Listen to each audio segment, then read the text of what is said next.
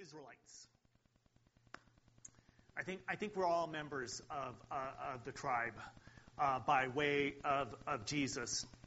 And by that I mean, you know, a few weeks ago, uh, Ross taught us that Israel means one who wrestles with God. And so here we are once again uh, wrestling with God. Forgiveness, it's a, it's a tough topic. It's tough because sometimes it's hard uh, to forgive others knowing that you're not going to receive an apology and knowing they're not going to receive your forgiveness. And then there comes the topic that I want to talk to you guys about today, which is forgiving ourselves. Sometimes that's the hardest. A lot have already commented it's the hardest thing to do is to forgive ourselves. And so I remember the very first time I preached, it was a Father's Day. I want to say it was about six years ago. And um, uh, it was the, uh, coming to the end of uh, Travis's first year. It was the first time I was kind of getting up and preaching in a, in a long while. And uh, I reached out to my friend, the very right Reverend Gorton Smith expecting that I was going to be showered with some amazing advice on how to preach to a congregation. I didn't get any of that. He gave me uh, one thing, and then after he gave it to me, he hung up the phone. He told me that, uh, you know, as you get ready to preach, you must remember that the person, the most important person that you're preaching to in the congregation is yourself. So keep that in mind as uh, I, I, go deeper into what it is that I have for you. On Tuesday of this week, uh, an interesting thing happened. Um, Sarah and I discovered that we have, uh, or we have, and are raising quite the little rock and roller. He's only four, and he's got discerning, stays, discerning taste when it comes to music. Uh, in fact, this morning I was listening to some alt country, and he came in very quickly into the bathroom and said, I don't like that song. So on uh, Tuesday, uh, they get into the car after soccer practice. I was home. I was not feeling well. I've had a cold for a couple weeks. It's turned into a sinus infection. So I was I was sapped. I was in bed, and um, gets in the car, and he tells uh, Sarah, "I don't like that song." So she switches it to a different station. I don't like that song either. So she switches it to a different station. I definitely don't like that song. So she finally gets it, finds a station, and he was like, Oh, I, I love this song. I love it. I love it. Uh, this is my favorite band in the whole wide world. And so she tells him, When you get home, you have to tell daddy that this is your favorite band.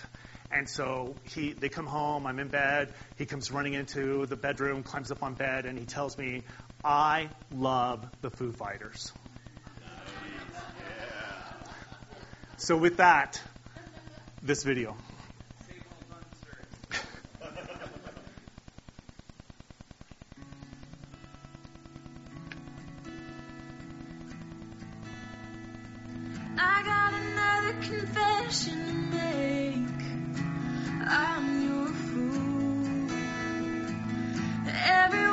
The chains to break, holding you.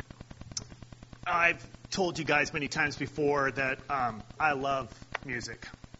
Love all ty- kinds of music. And when I'm out riding around, driving around in my truck, uh, I pay extra to get Sirius XM radio, and I uh, I listen to, to music. I like I like commercials, but I don't like the commercial radio that we have here. And and but so anyways, um,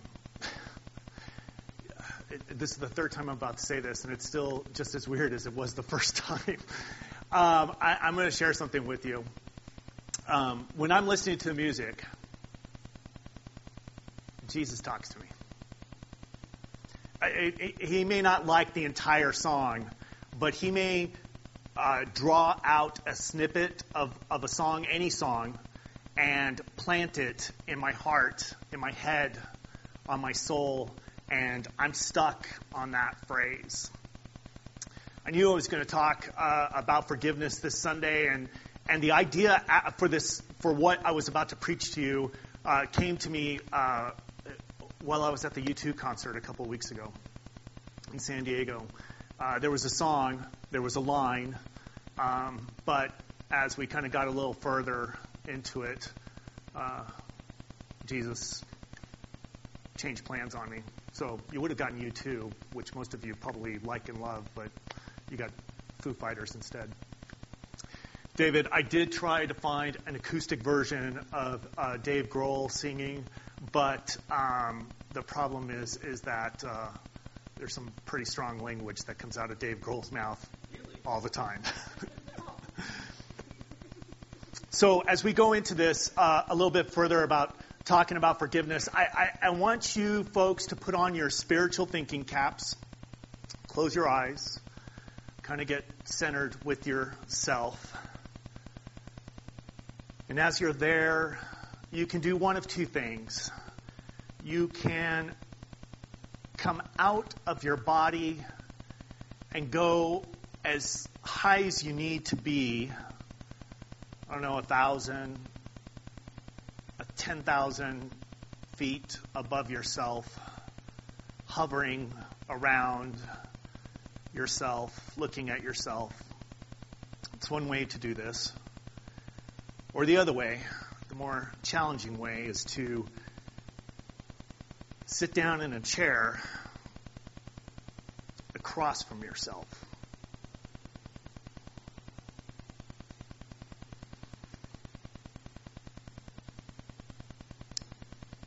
Listen to these lyrics one more time as if they're sung to you by you. Got another confession to make. I'm your fool. Everyone's got their chains to break, holding you.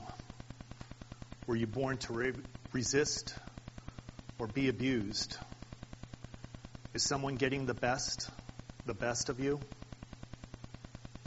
Are you gone and on to someone new? I needed somewhere to hang my head without your noose.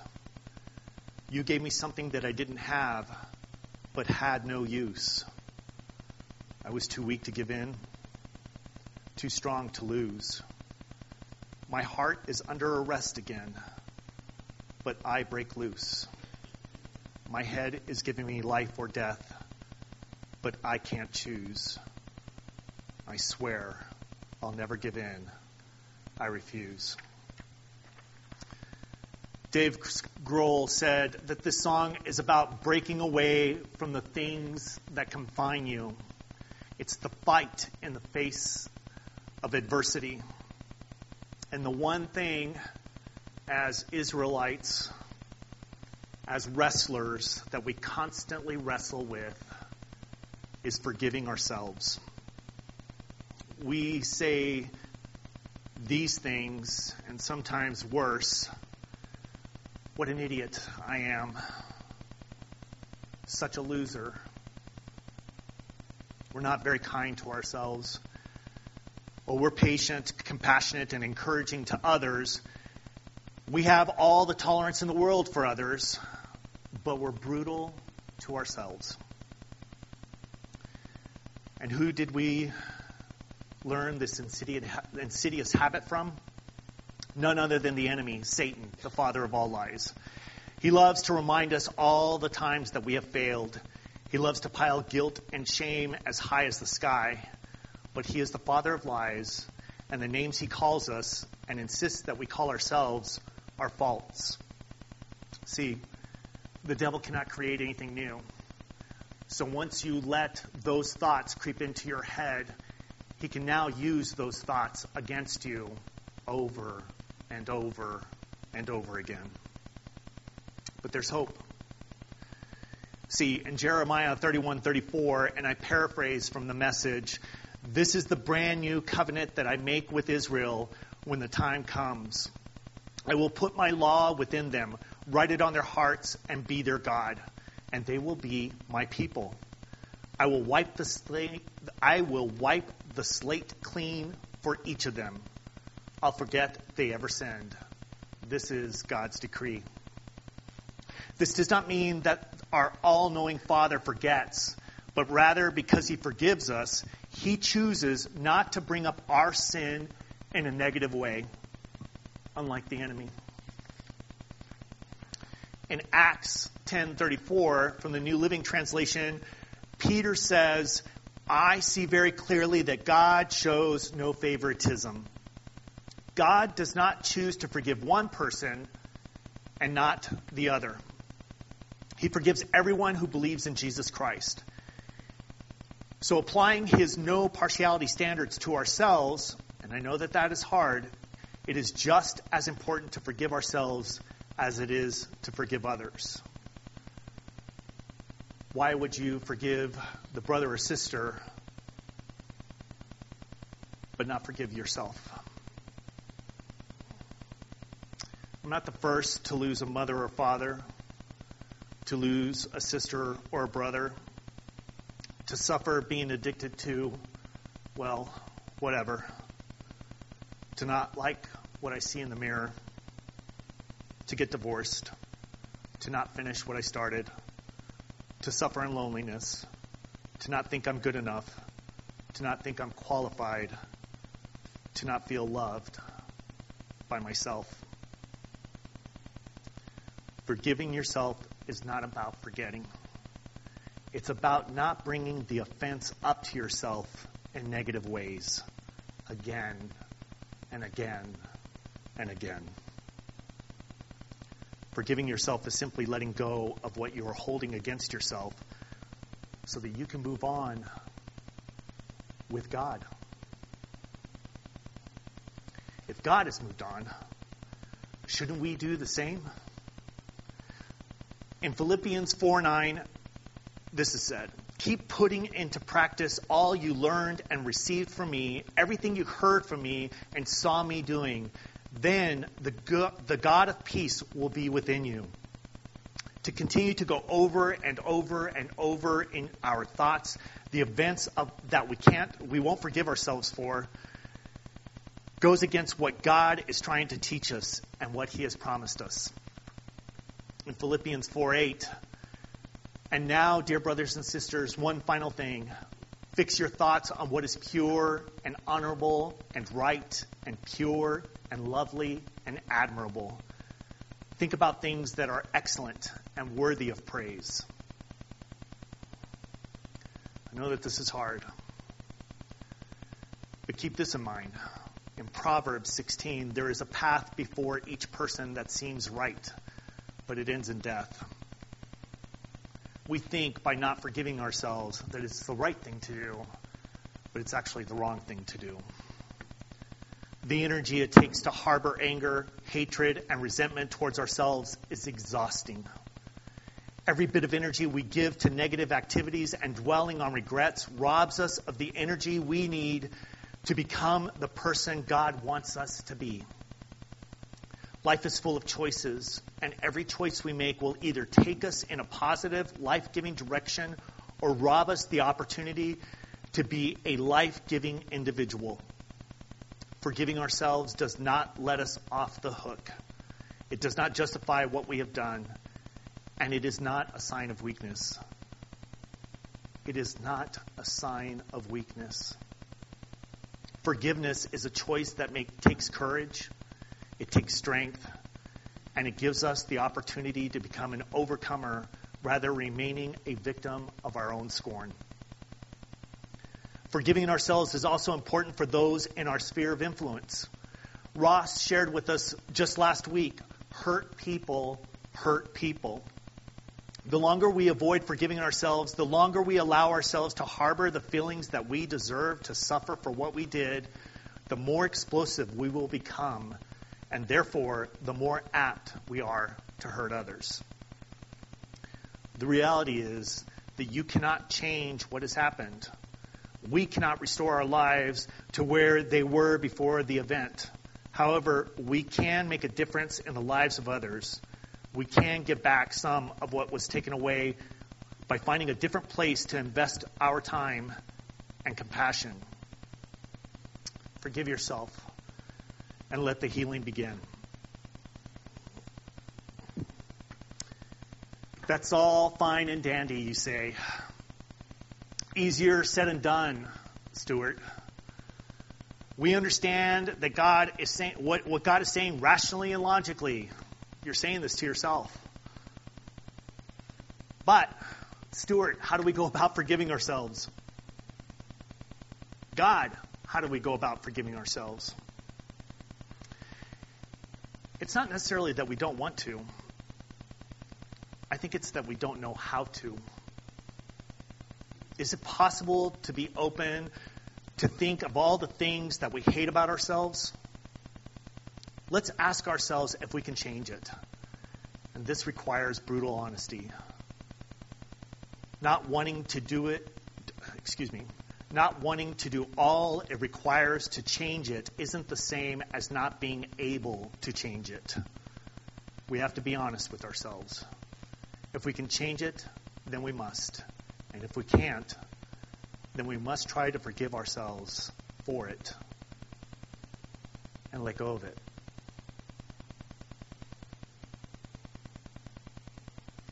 And you do that by imagining your best friend came to you and told you they hated themselves for the very same things you hate yourself for.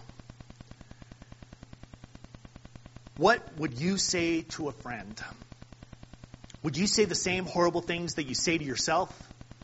If not, then don't say it to yourself. Be your own best friend. You may have just noted that I broke the biggest rule they teach you in auctioneering school. You are not supposed to point at your customers. You're supposed to use an open hand.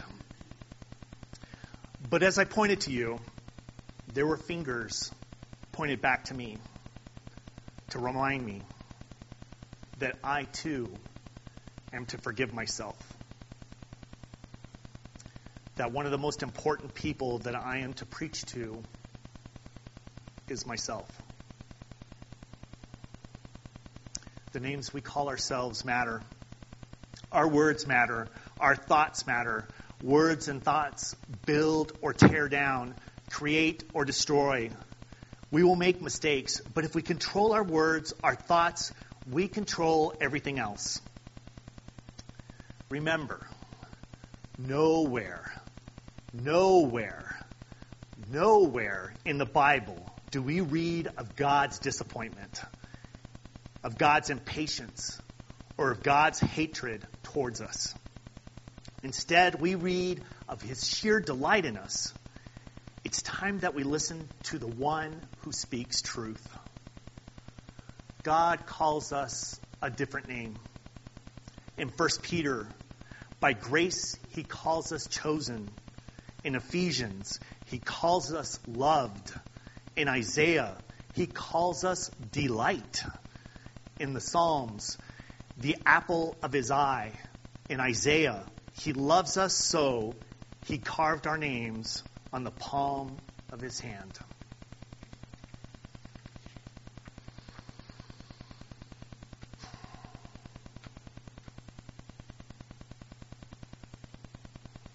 Third time that I've preached this.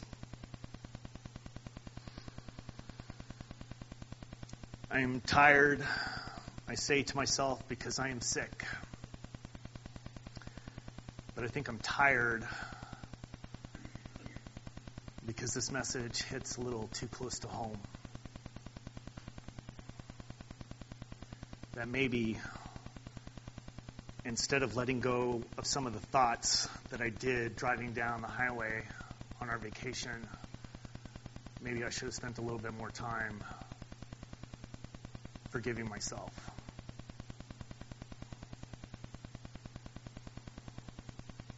If you're tired today, pray this prayer with me.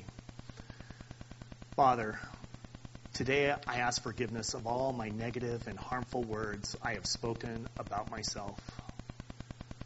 I don't want to abuse myself in such a way again. Transform my thoughts and let me understand how marvelously you made me. Change my habits So I use my tongue to speak hope and favor upon my life, that I may forgive myself. In Jesus' name. And all the forgivers said, Amen.